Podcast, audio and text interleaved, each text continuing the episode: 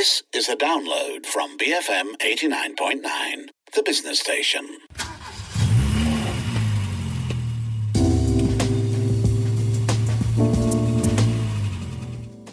BFM 89.9, the business station. This is Cruise Control, the car show here on BFM. I'm Rich Bradbury. On the phone lines, as usual, this week I've got Arif Ruse. He's that man with the news. Say hello, Arif. Hello, everybody. And the other fella is uh, Daniel Sherman Fernandez from DSF.my. Hello, Daniel. Hello, Richard. Hello, Arif. And uh, Slamat Hari Raya to all our listeners who are celebrating this rather quiet Hari Raya in Malaysia. Yeah, very quiet. Um, as usual, the show is in uh, two parts. We've tweaked it ever so slightly this week. Um, so, Arif, wh- what have you done to the beginning of the show? What are you doing? We've got something called a roundup because we have some news, but some of them are just kind of irrelevant to talk about. And I mean, Well, that, that's exactly how you sell it, Arif. So, what has happened is Arif has become the decision maker on what's important and not important in terms of news look, in Malaysia. look, we can talk about MCO for as long as we want, but the rules keep changing, so there's no point in mentioning it specifically. And Okay, fair A enough, lot of the news is like that too. Uh, give me some of this roundup then. Give me some of the, the stories that you have chosen uh, to, highlight this important. To be important, yeah. Right. So the first the first piece of news is obviously MCO 3.0 headlines: No automatic loan moratorium. Is Raya at home? No more traveling or social gatherings. Boo. And then the semiconductor shortages that we mentioned since earlier this year continues to halt car plants around the world, causing shortages everywhere. Yeah. And finally, Brembo. Famously known as the makers of braking systems for high end cars, has introduced something called LED brake calipers. Now, uh, what now? LED brake calipers. Brake calipers that light up and you can change colors. I- I- Yeah. In the same way that my keyboard lights up. Yes. Oh dear. Yes. Oh dear. I have got no comment on this because I think this is absolutely ridiculous. And yet it'll sell like hotcakes. It- uh, question though, w- w- are these legal here in Malaysia? Would they be legal? I mean, considering how lax our laws are, Allegedly, allegedly. allegedly. Well, if, even if the laws are in place, no one would have thought about putting this law in yet, you know? That's true. Who needs true. LED brake calipers? What? Nobody needs LED. Uh, uh, and why did Brembo, of all companies, decide to do it as well? You know? Because they've, they've, they've come into the Asian market. To be fair, this was developed for motorcycles, okay. Oh, I see. I see. but I mean, what's stopping it from coming over to cars, right? Yes. Aren't they also the company that did the disc brakes that have that uh, mirror finish as well? Yes.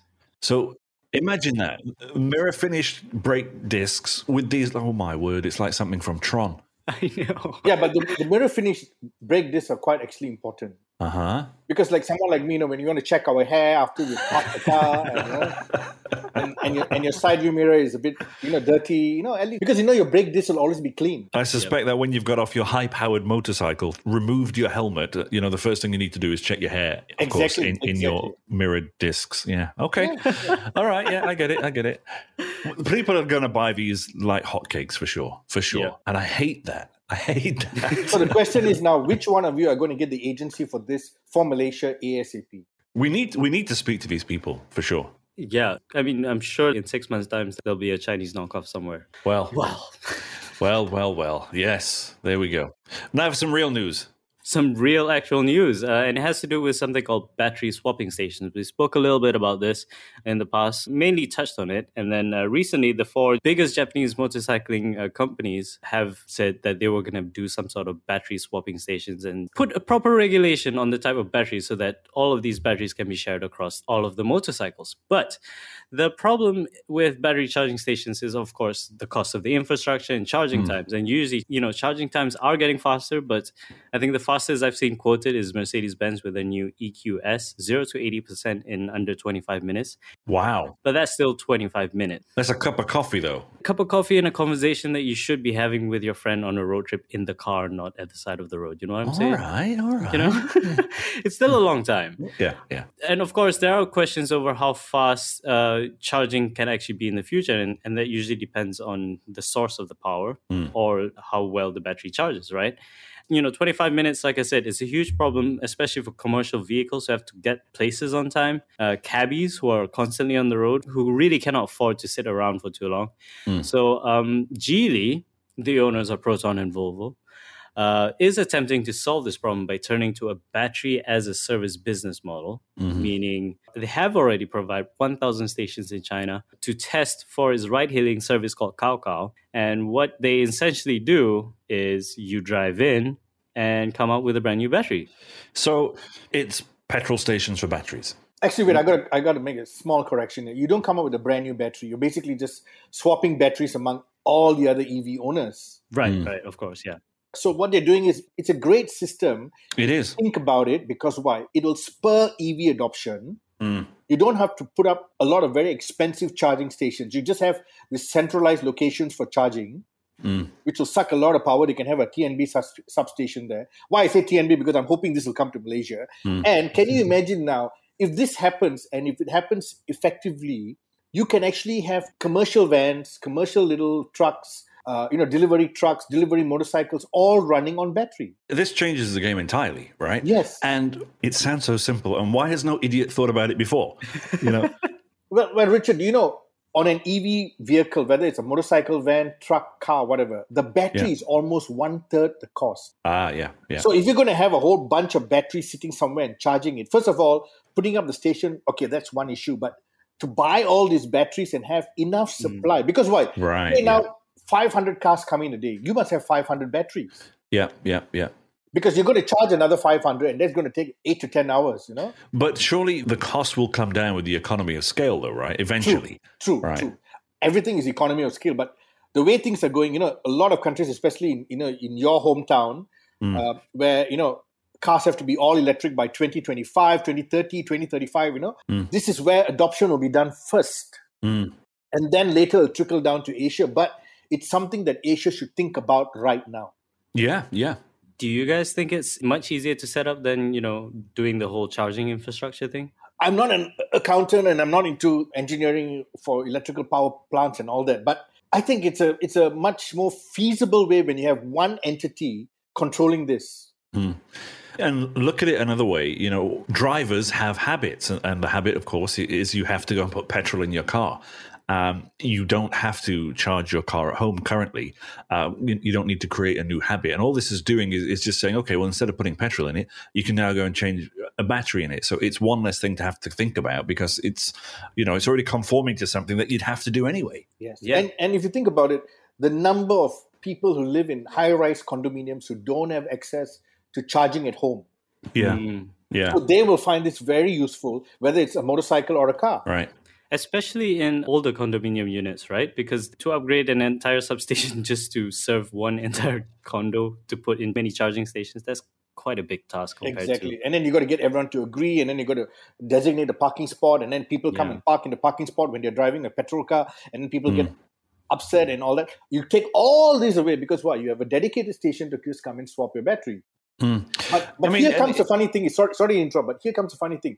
My worry is this: if the handphone manufacturers around the world cannot come to an agreement on a, on a kind of battery and charging cable, Yeah. how are all the car manufacturers for EVs around the world going Yeah. to come to one format? That is Yeah. so true.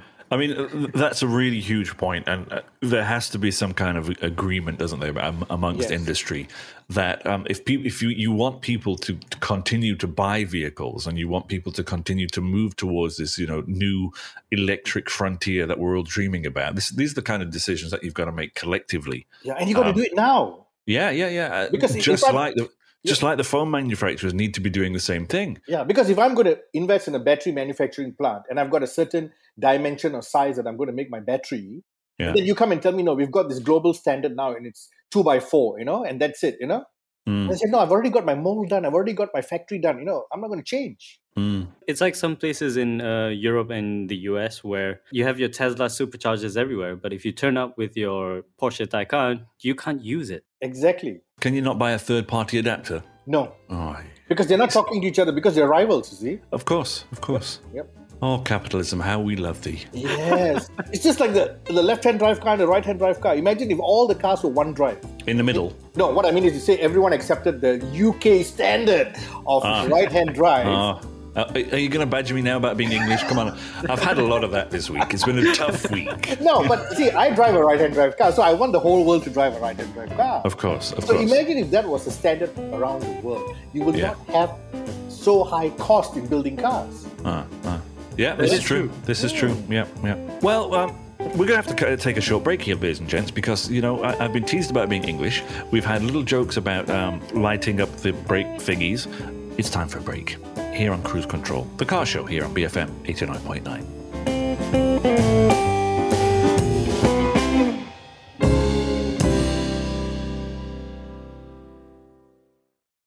Because freedom matters. BFM 89.9.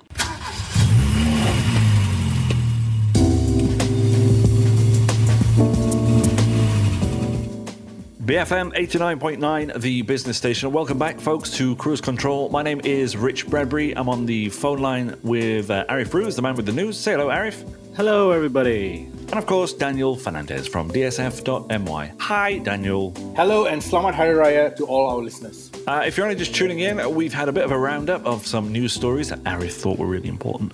Uh, then we've uh, spoken a little bit about battery swapping stations and the great idea behind them, but perhaps the extremely extravagant economic cost.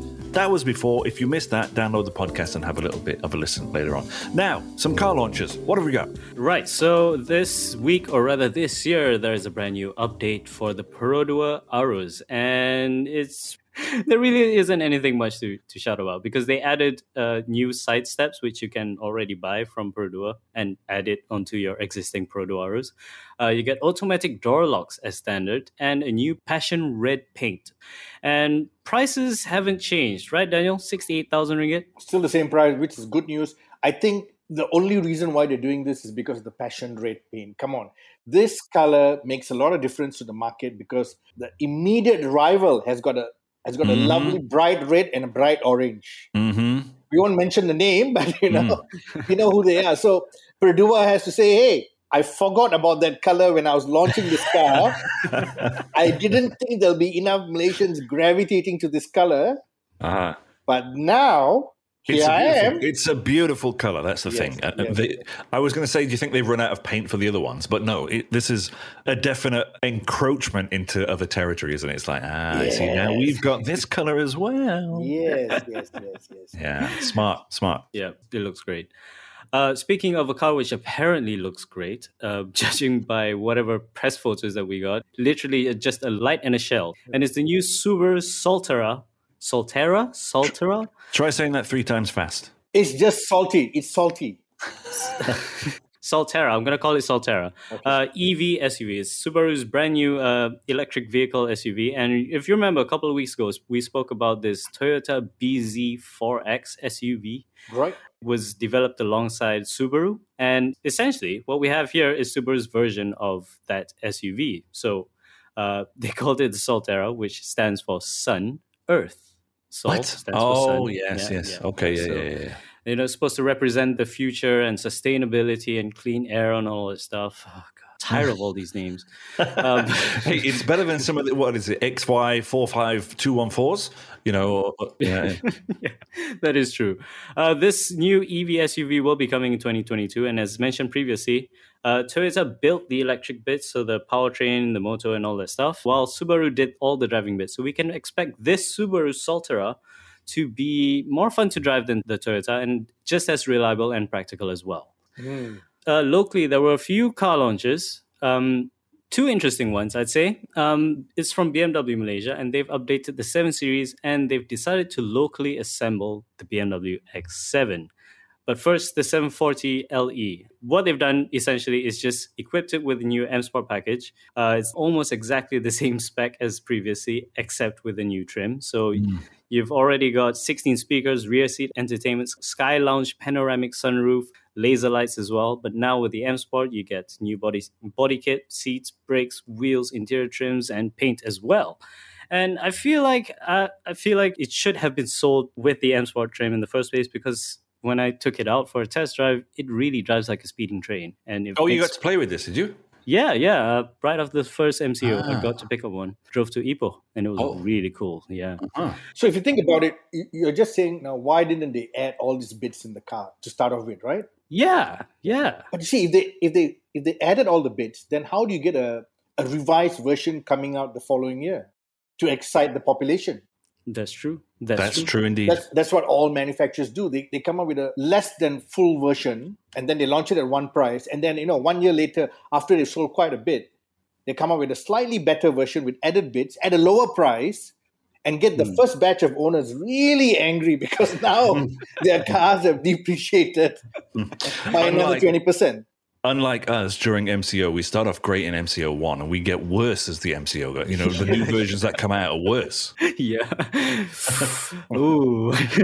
So the next BMW launch, tell us. it's the X7 X Drive 40i. And as, as you remember, maybe a year and a half ago, they launched this, right, Daniel? Yes, and it, it sold quite a few pieces, but you don't see them on the road because they're not so noticeable. Hmm. Yeah. Because you'll mistake it for the X5. Yeah, I mean, it, it is very square, right? Yeah. And it's big and it's got that huge grill. So one look you'll think, oh, it's another X5. But then only when you see the rear, which is extended, then you'll notice it's the new X7. But Mm, anyway, yeah. what's the price now? now it's been announced as locally assembled. So it's the same exact spec as the CBU model, which was introduced one and a half years ago. And that was almost 900,000 ringgit, wasn't it? Now, because it's locally assembled, it's 215,000 ringgit less and it's 673,000 ringgit, which is a lot considering, you know, this is BMW's top of the line luxury family SUV and the fact that it shares the same chassis as the Rolls Royce Cullinan. Ooh, you shouldn't say that. Ah, I shouldn't say that. I know. the people I at. Rolls Royce will not be too happy about I know, that. But it's true. So now I'm going to ask you a question. 591 for the facelifted 7 Series and 673 for this car, this this X7. Okay, there's a difference of almost, you know, 80,000 ringgit. When you have Yeah. this kind of money, you might as well just pay that extra 80,000 ringgit, right? Unless you really like big saloons, which I very much do. But think about it. Oh, But he's old it. before his time, Daniel. Come on. Nah, because you know he's, he's, he's, he's getting married. He's going to have. He wants to plenty of sit. He wants to sit in the back and be driven around every now and again. Exactly. No, I want to drive people around, man. That's what a 7 Series is for. if you want to be driven around, you buy an S Class. Yeah, but think about it. If you actually went and paid, you know, six hundred and seventy-three thousand for this X7, you can, you know, when, when you meet people, ask you, "Oh, what are you driving?" I'm driving a rebadged Rolls Royce Cullinan. now, now you went and said it. I'm just going to keep my mouth shut. but I mean, I mean, there's been a lot of comparisons about between these two cars anyway, because they are, have been built on the same chassis. Obviously, you're not going to get the Rolls Royce magic carpet ride or the Rolls Royce build quality, and you know the fact that you can do 230 kilometers an hour in pure complete silence. But you know, this BMW X7 really gets all the luxuries. You still get rear entertainment like uh, Rolls Royce does. You get a diamond gear selector because it's pretty and it glistens in the sunlight.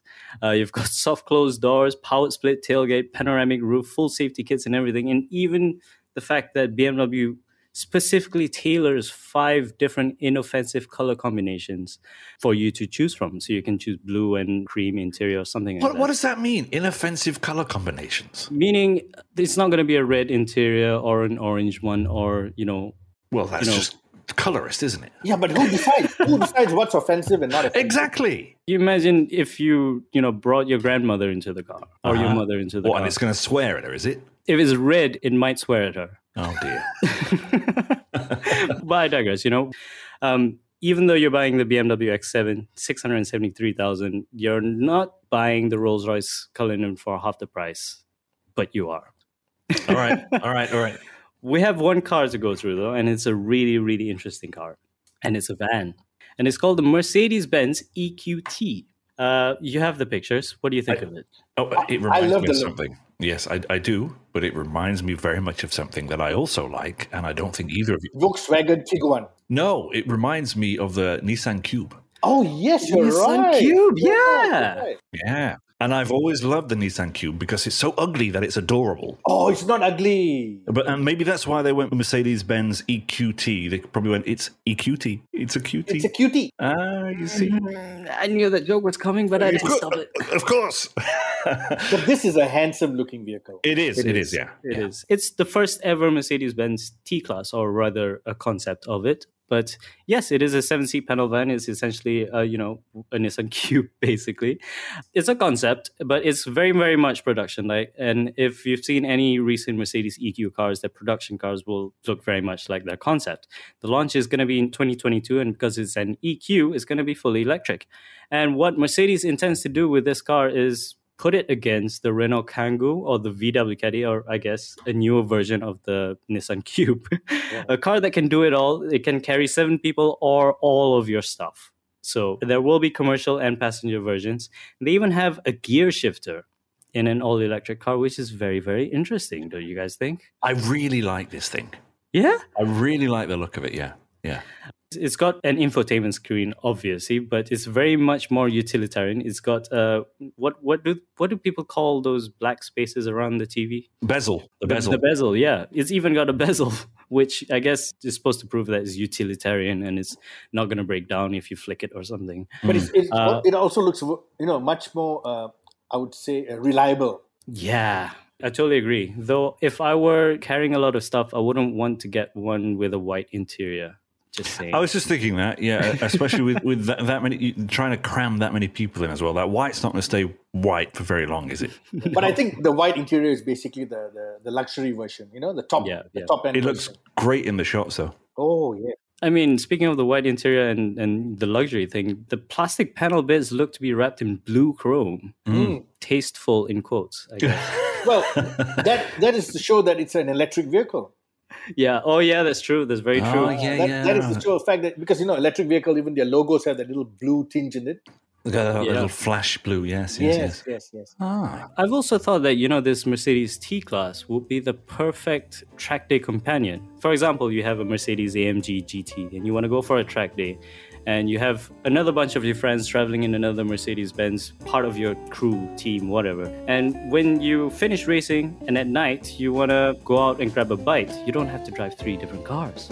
You just jump in this, and this thing will carry all your wheels, your tires, extra fuel, and all this stuff. So, so interesting. You've really thought Mercedes. this through, haven't you? So, yeah. so what you're saying is the owner of a Mercedes GT track day car will actually sit in something like this to go and have his nasi lemak. I don't think yes. So. He will buy a Lexus LM luxury MPV for a million ringgit for them. Actually, you're right. that will probably happen. Uh, yeah, shut down. Shut down. shut down, Mike. Shut down. okay, um, should we have a bit of a break? Yes, we should. When we come back, uh, we're going to be talking about all things trucks, uh, pickup trucks, the new Ford F 150 Lightning, uh, and some Amaroks and um, the Nissan Navara is going to make an appearance. And yeah, if you like trucks, stay tuned. This, of course, is Cruise Control, that car show here on BFM 89.9.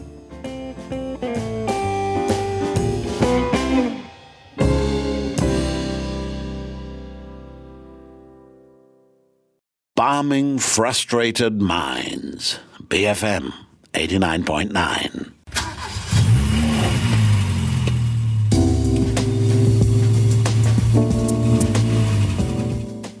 BFM 89.9, the business station. This is Cruise Control, the car show here on uh, BFM. My name's Rich Bradbury. I'm on the phone lines with Arif Ruse and Daniel Fernandez. Uh, we've been speaking about some car launches, and now we're going to move on to things all about pickup trucks. This is a part that I like. What's going on? I didn't know you like trucks, man. I love trucks. Well, would you like a truck called the Lightning? Of course. Who wouldn't like something called the Lightning? um, the Lightning is the new all-electric Ford F-150. That's what they're calling it. And this Lightning name actually harks back to the original Ford F 150 Lightning, which was introduced in 2001. And mm-hmm. it was essentially a pickup sports car. Uh, what they did was stick the Mustang Cobra's V8, 5.8 liters, uh, souped it up to 380 horsepower, and stuck it in a 2001 Ford F 150. Oh, my word. Yeah, it was pretty insane, and it was red too. of course, it was. yeah. um, this new one, however, is an all-electric truck, and Ford CEO says that it will be able to power homes, it will be able to accelerate faster than the old Lightning and have more than 300 miles of range, as well as improve over time with over-the-air update. You know, the Ford F-150s will probably no longer be, you know, the rough and tough truck that Americans love. It's now all electric. And I guess the most interesting thing about this is that all American trucks are kind of, you know, pushing the bill in 2022. We've got the Hummer EV pickup that's coming, all electric Chevy uh, Silverado that's coming, Tesla Cybertruck, which is supposed to come, mm. and the Rivian R1T, which is apparently the most exciting pickup truck there is in the world because, wow, 1,000 horsepower. Um, but it's very, very exciting stuff for the utilitarian world of the automotive industry because these are supposed to be the toughest things out there and they're already becoming electrified, which is going to be very, very interesting. Hmm. You, you know what amazes me with all this? You know, every time someone comes up with a new electric truck or a new electric car, they talk about the you know faster acceleration faster acceleration so you've got it at 2.85 2.5 2.2 seconds 0 to 100 I wonder what will happen when it comes to one second. Oh. Will they start talking about 0.95 seconds, 0.85 seconds? I mean, it's ridiculous. You know, who wants to travel that fast from zero to 100? Especially in something that can tow up to 11,000 pounds or whatever. That thing, oh dear, that's dangerous. And you know, a thousand horsepower, what are you towing? A rocket yeah. ship, you know. well, if you're Elon Musk, yeah. Yeah. That, oh, Daniel, you're just setting them up for him, man. exactly. exactly. you know, just to add a little bit of uh, thoughts on this. You know, all electric pickup trucks does mean the end for rolling coal. Rolling coal essentially is where uh, the American pickup truck owners take their big seven liter V10 diesel pickup trucks, they tune it up and soup it up, until it makes so much power that anytime you go anywhere near the throttle, all you see is black smoke. Yeah. Thank God that's going to be gone, I guess. they look like the old steam trains, don't they? Spitting out all that gunk at the top. Mm. Yeah, yeah. Anyway, um, some to some regular cars, I think. Uh, regular pickup uh, trucks. Regular pickup trucks, sorry. Uh, Daniel, apparently the Volkswagen Amarok will now be assembled in Pakistan. Yes, recent news just came in that of all the places, Pakistan is going to have a new, brand new, state of the art factory to assemble the Volkswagen Amarok and also the Volkswagen Transporter van. Now, these are two vehicles that have not been introduced in Malaysia and also Singapore, Thailand, Indonesia.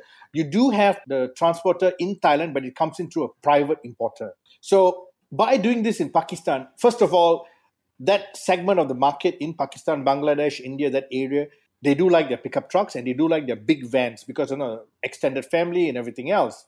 So yeah. I think what they're trying to do is everything that is coming out of Hanover. Hanover in Germany is where Volkswagen has its commercial vehicle center. Yeah. I think they're going to start bringing it down to Asia because they've forgotten about Asia all this while. They've never brought it into Asia. That's true. So by having in Pakistan, okay, you got maybe you know the government incentives because the partner with them in Pakistan is a current importer of Audi and Volkswagen vehicles. So right. by doing this, you know, they're investing, they're bringing in the money, they're bringing in jobs and everything else. So if you're going to start assembling there, if you already because it's going to be right hand drive, if you're going to sell it right hand drive, I mentioned it, eh? okay, if you're going to sell it to Bangladesh and India and Sri Lanka and everywhere else, there's a good chance it will come to our part of the world. Interesting. Are there any cars that come from India that come into our market? Okay, the currently the Volkswagen Vento sedan and the Volkswagen Polo comes from Pune, India. That's actually two very key important cars for Volkswagen here, aren't they? Exactly. Right? And some new Kias, which I can't mention the names, will also be coming from India, the small little crossover. And there's also some um, Hyundais that are going to be coming from India later on. But I don't know. Do you guys think that people will buy into a Volkswagen um, pickup truck? Well, the problem is when they initially launched this, we were actually invited to Hanover to test drive it. And you know, outside looks very nice, Volkswagen, very handsome looking, but when you get inside, it's very basic. It's a it's it's a real workhorse. Whereas in Asia, the pickup truck has become like an SUV, uh, which you all know, right? Yeah. Yeah. So I think if if they don't do anything about the interior, which they have not done, because if you look at the pictures of the current uh, Volkswagen Amarok and also the the transporter, it's still very basic. It's still a workhorse interior. So I think it's going to be difficult because on top of that, when they wanted to bring it into Malaysia, the plan was shelved because the starting price was almost 150,000 ringgit. Yeah. At that time, you could get a Ford Ranger for 110, a Toyota Hilux for 110, a Mitsubishi Triton for 110, which had a car-like interior. Mm. I don't know. I guess that there might not be any space for an Amarok here. I guess. Well, right? If the price is below a hundred thousand, of course, you know you'll get the plantation people, the workforce people, and all that. But if you're talking about reaching out to the urban cowboy, I don't think so. They sold 52,000 of these last year. That's not Hilux volume, but uh, comparable to our car review today, uh, which is the Nissan Navara. Uh, they sold about 60,000 of these uh, last year. And the one we're reviewing is the Pro 4X, the latest in a long line of heritage Nissan pickup trucks. Tell us all about this. Okay, so it's quite funny. A couple of weeks ago, we did the Isuzu D-Max X Terrain. Remember, Mm. guys? Mm-hmm. Yeah. Okay, so Nissan Navara Pro 4X is the latest from uh, Edaran Tanchong, and this Navara actually was launched the same week as the Isuzu D-Max X Terrain, Yeah. and they are direct rivals. And when I say direct rivals, I mean everywhere. Price, the price difference is one thousand ringgit. but there are two different animals here. Now, why I say that is because, first of all, when you look at the Nissan Navara, yes, it's still got the same old basic shape. Okay, Yeah. They've not changed that. But this facelifted version is a big facelift from the headlamps to the grille to the wheels to the interior to the to the rear. A lot of work has been done, but underneath it's still the same. Yeah. Okay. So why did Nissan do this? Now, a lot of people in Malaysia think that this is a localized facelift done by Tanchong, but it's not. This was actually done in Thailand last year, and they exported it to Australia, New Zealand, a few other markets, and it was hugely successful. Part of the reason was at that time, the Isuzu D-Max had not entered the market yet. Mm. This is a very, very good looking pickup truck, actually. Yes, and if you think about it, part of his good looks is because, in my opinion, they've taken away all the chrome. I agree. They've taken away all the shiny bits. It's almost like a transformer-ish. It's aggressive. It's yeah. It, I, I like this. You're right. I think the removal of the chrome has really added to it. It looks like a sports truck, right? Almost, yeah. And that grey color, that's the new grey. You know, you know what I'm saying? All the European manufacturers are looking at it. Yeah, somewhere along the lines of a Nardo Grey, right, from Audi. Something like that, something like that. So anyway, so you know, they gave us a truck and we took it out and we test drove it and it's still num- number one, Nissan has always taken away the rear suspension of a pickup truck and made it more like an SUV. So this still carries that same pickup truck, sorry, those those SUV kind of suspension system, which you know, which is what a lot of people say makes it more comfortable, makes it more Yeah. easy to drive in town. You know, it's got that signature five link rear coil suspension instead of a leaf spring like all the other pickup truck manufacturers. Yeah. But having it running on coil springs also means that if you go off road with this, it will not take to the rough and tough as well as some of its competitors. Right. Okay? But think Yeah. about it, guys. If you're driving a truck like this, would you want to go into the rough and tough? Yeah. The, the, what was it? You, a phrase you used earlier on? Urban cowboys. Urban cowboys. Urban People like you. Richard. Yeah. Yeah. I, I would happily drive this in urban areas. Yeah, and you perfectly. yeah. You know, it's got a lot of space. It's got a comfortable seating position. It's got a very nice uh, SUV-like dashboard. The rear seats now inclined a little bit more. It's got a softer leather finish on it. Uh, there's enough uh, leg room. The best part is there's rear aircon vents for the rear passengers. There's power Yeah. sockets to charge up your stuff. So it's a family vehicle with a, with a deck at the back. You know, And uh, the the the, uh, the rear passengers uh, are they actual you know passenger seats or are they more like the bench kind of well, seats? You can never get a real passenger seat at the back unless you want to take away a lot of legroom. So there's Yeah. bench seats. You know. Yeah. Yeah. Because the compromise is this with pickup trucks. If you make the rear more comfortable, if you put actual seats at the back, then your rear deck gets smaller. Right. Now, if your rear deck gets smaller, then your selling point to the workhorse Yeah. buyer is, oh, you can only carry so so many stuff, you know. Mm-mm. Now, so here's the thing: you cannot make a pickup truck to suit both markets. If the cabin is too big, then of course you lose out on the space at the back. One market is not happy with you. If you make it too small, and then another market is not happy with you, so you have to find a like a sweet spot. You understand what I'm saying? Yeah. So the, the most they can do is you know, make it a bit more comfortable, add more padding, give more creature comforts at the back, and hopefully that will be enough for you to put your children or your, your third wife or your maid or your mother-in-law in the back, you know? Yeah. I'm I'm thinking about your work colleagues, but you know your examples are equally valid. Because I'm thinking of the urban cowboy. so anyway, we took it out for a test drive. We took it. We didn't go off road with it. We just went around the city. And the funny thing is, there were a number of people actually taking out their little handphones and snapping pictures of this truck Mm. because they've not seen it on the road. It looks really attractive. They probably think it's something that I've personally done to my truck, you know, because Yeah. even though it's been launched and everything else, a lot of people still, you know, don't read dsf.myi, so they wouldn't know that this is a brand new truck from Tanchong. So, end of the day, I think Tanchong has got a pretty good product in their showroom, but the problem is with the Nissan brand now not doing so well in Malaysia for, for whatever reasons, and the Isuzu D-Max coming in very strong with this new X-Terrain model. Plus, you got Toyota Hilux with their, you know, really big aggressive truck. It's going to be a hard battle. So how how would you kind of like segment all of those trucks? okay, this truck also has a farmer version, you know, which is very basic. It's not called a Pro 4X. It doesn't have this aggressive look. It's still got a very basic look.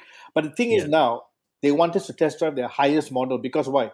They want to hit the urban cowboy because the workhorse people, the, the farmers, the lumberjacks, the, the mining industry, the oil and gas industry, when they're looking for a workhorse, it's all about price. It's all about fleet discounts. It's all about after sales. It's all about how good are you going to service my fleet when I'm running it. You get what I mean? That's hmm. true. So looks, comfort. Because why? If I'm a big oil and gas company, I need to buy 50 of these. I'm not bothered how comfortable it is because why? I'm not going to be driving it. Mm. I'm not going to be sitting in the back seat. I want to know how economical it is, how good is the spare parts, how good is the after sales, what's the service schedule, because all this comes down to cost for the accountant in the company to decide which is the best deal. And you know, one durian fruit extra in the back of your truck makes a lot of difference throughout the day, exactly. right? So, how big is your rear deck? You know, how wide, how long, all this comes into play. Number two, how good is the suspension system, or how bad, or how rough, or what? Nobody cares in the commercial market Mm. because the person driving it, he can get all his teeth loosened. Doesn't matter to me, you know. But in the urban cowboy market, this is where personal taste come in. So, like for example, Richard says he likes trucks. Okay, now he wants the Lightning truck, but he can't get the Lightning truck in Malaysia. So when he goes into say five different truck showrooms, they have five different looks. So it's which look that tickles his interest. Yeah. I mean, I've always liked the look of the uh, the Hilux Rogue, but I- I, I think this this looks better. because it's fresh, it's newer, and, Yeah. may- and maybe the new headlamp treatment, the, the removal of the chrome, you know. Yeah, the thing that I don't like about the Rogue is the, the little bits of, of, of plastic, you know, like above the wheel arches and around the front of the on the bonnet, and Right. they're, they're, the- they're the bits that kind of don't really appeal to me. And uh, for whatever reason, this this Nissan kind of there's something about it. Exactly. So you see, it's, I agree. it's different taste, you know. Yeah. Yeah. So it's going to be difficult to, to to play in this market now because why? Everybody has got a sexy new urban cowboy truck, you know, Mm. and the prices are all just one two thousand different. Like this truck is just one thousand ringgit more than the Isuzu D-Max X Terrain. So a lot of people are going to say one thousand. You know, I, I can I can decide. It's not a difficult decision. It's purely on looks, nothing else. It looks very, very sporty. Does it drive very sporty? Is it more a more sportier handling truck, or is it more powerful than the Isuzu? Okay, the Isuzu D-Max X-Terrain is a three-liter engine, so it's got a little bit more power on it. Yeah. This is a 2.5. So this has got Mhm. maybe slightly less power. But when I talk about slightly less power, come on, you, you've already got 450 newton meters of torque. You know? yeah, You got 190 PS. It's almost equivalent to what the 3-liter Isuzu D-Max does. But then it's how it's delivered to you on the road, you know? How Yeah. responsive that engine. A bigger CC engine will always sound more responsive. But actually the 0 to 100 might be the same, the top speed might be the same. But how does it feel in your hands? That's the most important thing. So this is so close to the D-Max, it's so difficult to actually pull it apart. You get what I mean? Mm. Yep. And that 1,000 ringgit difference, my God, 1,000 ringgit, you know? And if you look at the interior, the interior looks just like a car. Yep. Yeah, it does. I mean, it, it looks like a, a basic car interior, Yeah. you know, but that's fine for, for what it is. hmm But then, you know, this is, this is going to be something that's going to last you a long time. That's why it's so basic. Yeah. Yep. You know, you don't want anything fancy, you don't want anything too high tech. I mean, we don't know what you're going to do with your truck. Even if you buy a, a, beautiful truck like this, you might want to go and visit your, you know, your chili farm or your or your durian farm or your rambutan farm, which is not heavy off-roading, but still, you might want to go and do that. And you want something basic because why? You don't want to be stuck there and then, you know, not be able to come out. Mm. So I think Nissan has got a good product here. I think the Navara Pro 4X is really a, a, a, tough choice not to make unless you see something that you like in the D-Max or you like something else in the Toyota Rogue or you want to go back and get a Mitsubishi Stealth. Oh, sorry, mm. a Mitsubishi Athlete, you know? Yeah. Mm. So, final question for both of you, I guess. Um, pickup truck enthusiasts, uh, what are you guys taking home? I mean, this is really, it's not an easy choice, I'll admit. It, it's very tough. I, I, think, yeah, I, I'd have a go at this, I think. Okay, Richard, because you've not test driven all these trucks, in terms of visual looks, which would you go for? Originally, I, I, looked at the athlete because I love the way in which it looks from the side profile. Right. Uh, but now, looking at this, it, there's something about this that really, really appeals to me, and I think it's a, something as simple as as the color, you know, and that's made a huge, huge difference. And I don't know why. I'd take this home. I'd take this one home. Okay, so so visually, you just love this truck, right? Yeah, I do. Yeah. So Arif, uh, I like this. I like the way it looks, but if I were to get a pickup truck, I mean, it's either the Hilux or the Ranger, isn't it? so yeah, because you're going for something more big, more brash, more more purposeful, yeah. right? Yeah, drive into the river sort of thing. Yeah, know? because they're bigger, they're taller, they're slightly wider, you know. Yeah, yeah. yeah. So that, again, you see, there's so many needs and wants in, in terms of people who buy pickup trucks. But yeah, when you're looking at the price comparisons, that's just silly. You know, a thousand ringgit between them all. Yep. My word. Okay, on that note, then let's wrap up, shall we? Yep. Yep. Ladies and gents, you've heard us talking an awful lot today. Uh, we've been speaking about battery swapping stations, uh, LED brake calipers. Uh, we've moved on to the Subaru Solterra, which of course means sun and earth. The QT from Mercedes, the EQT. Uh, the Ford F 150 Lightning, the Amarok, and of course the Nissan Navara Pro 4X. If you've missed any part of this show in three parts, don't forget you can download the podcast. That's available a little bit later on from wherever you normally listen to your podcasts from. My name is Rich Bradbury. On behalf of Arif Ruz and, of course, Daniel Fernandez, we want to say goodnight. And for those of you celebrating, Selamat Hari Raya, everybody. BFM 89.9.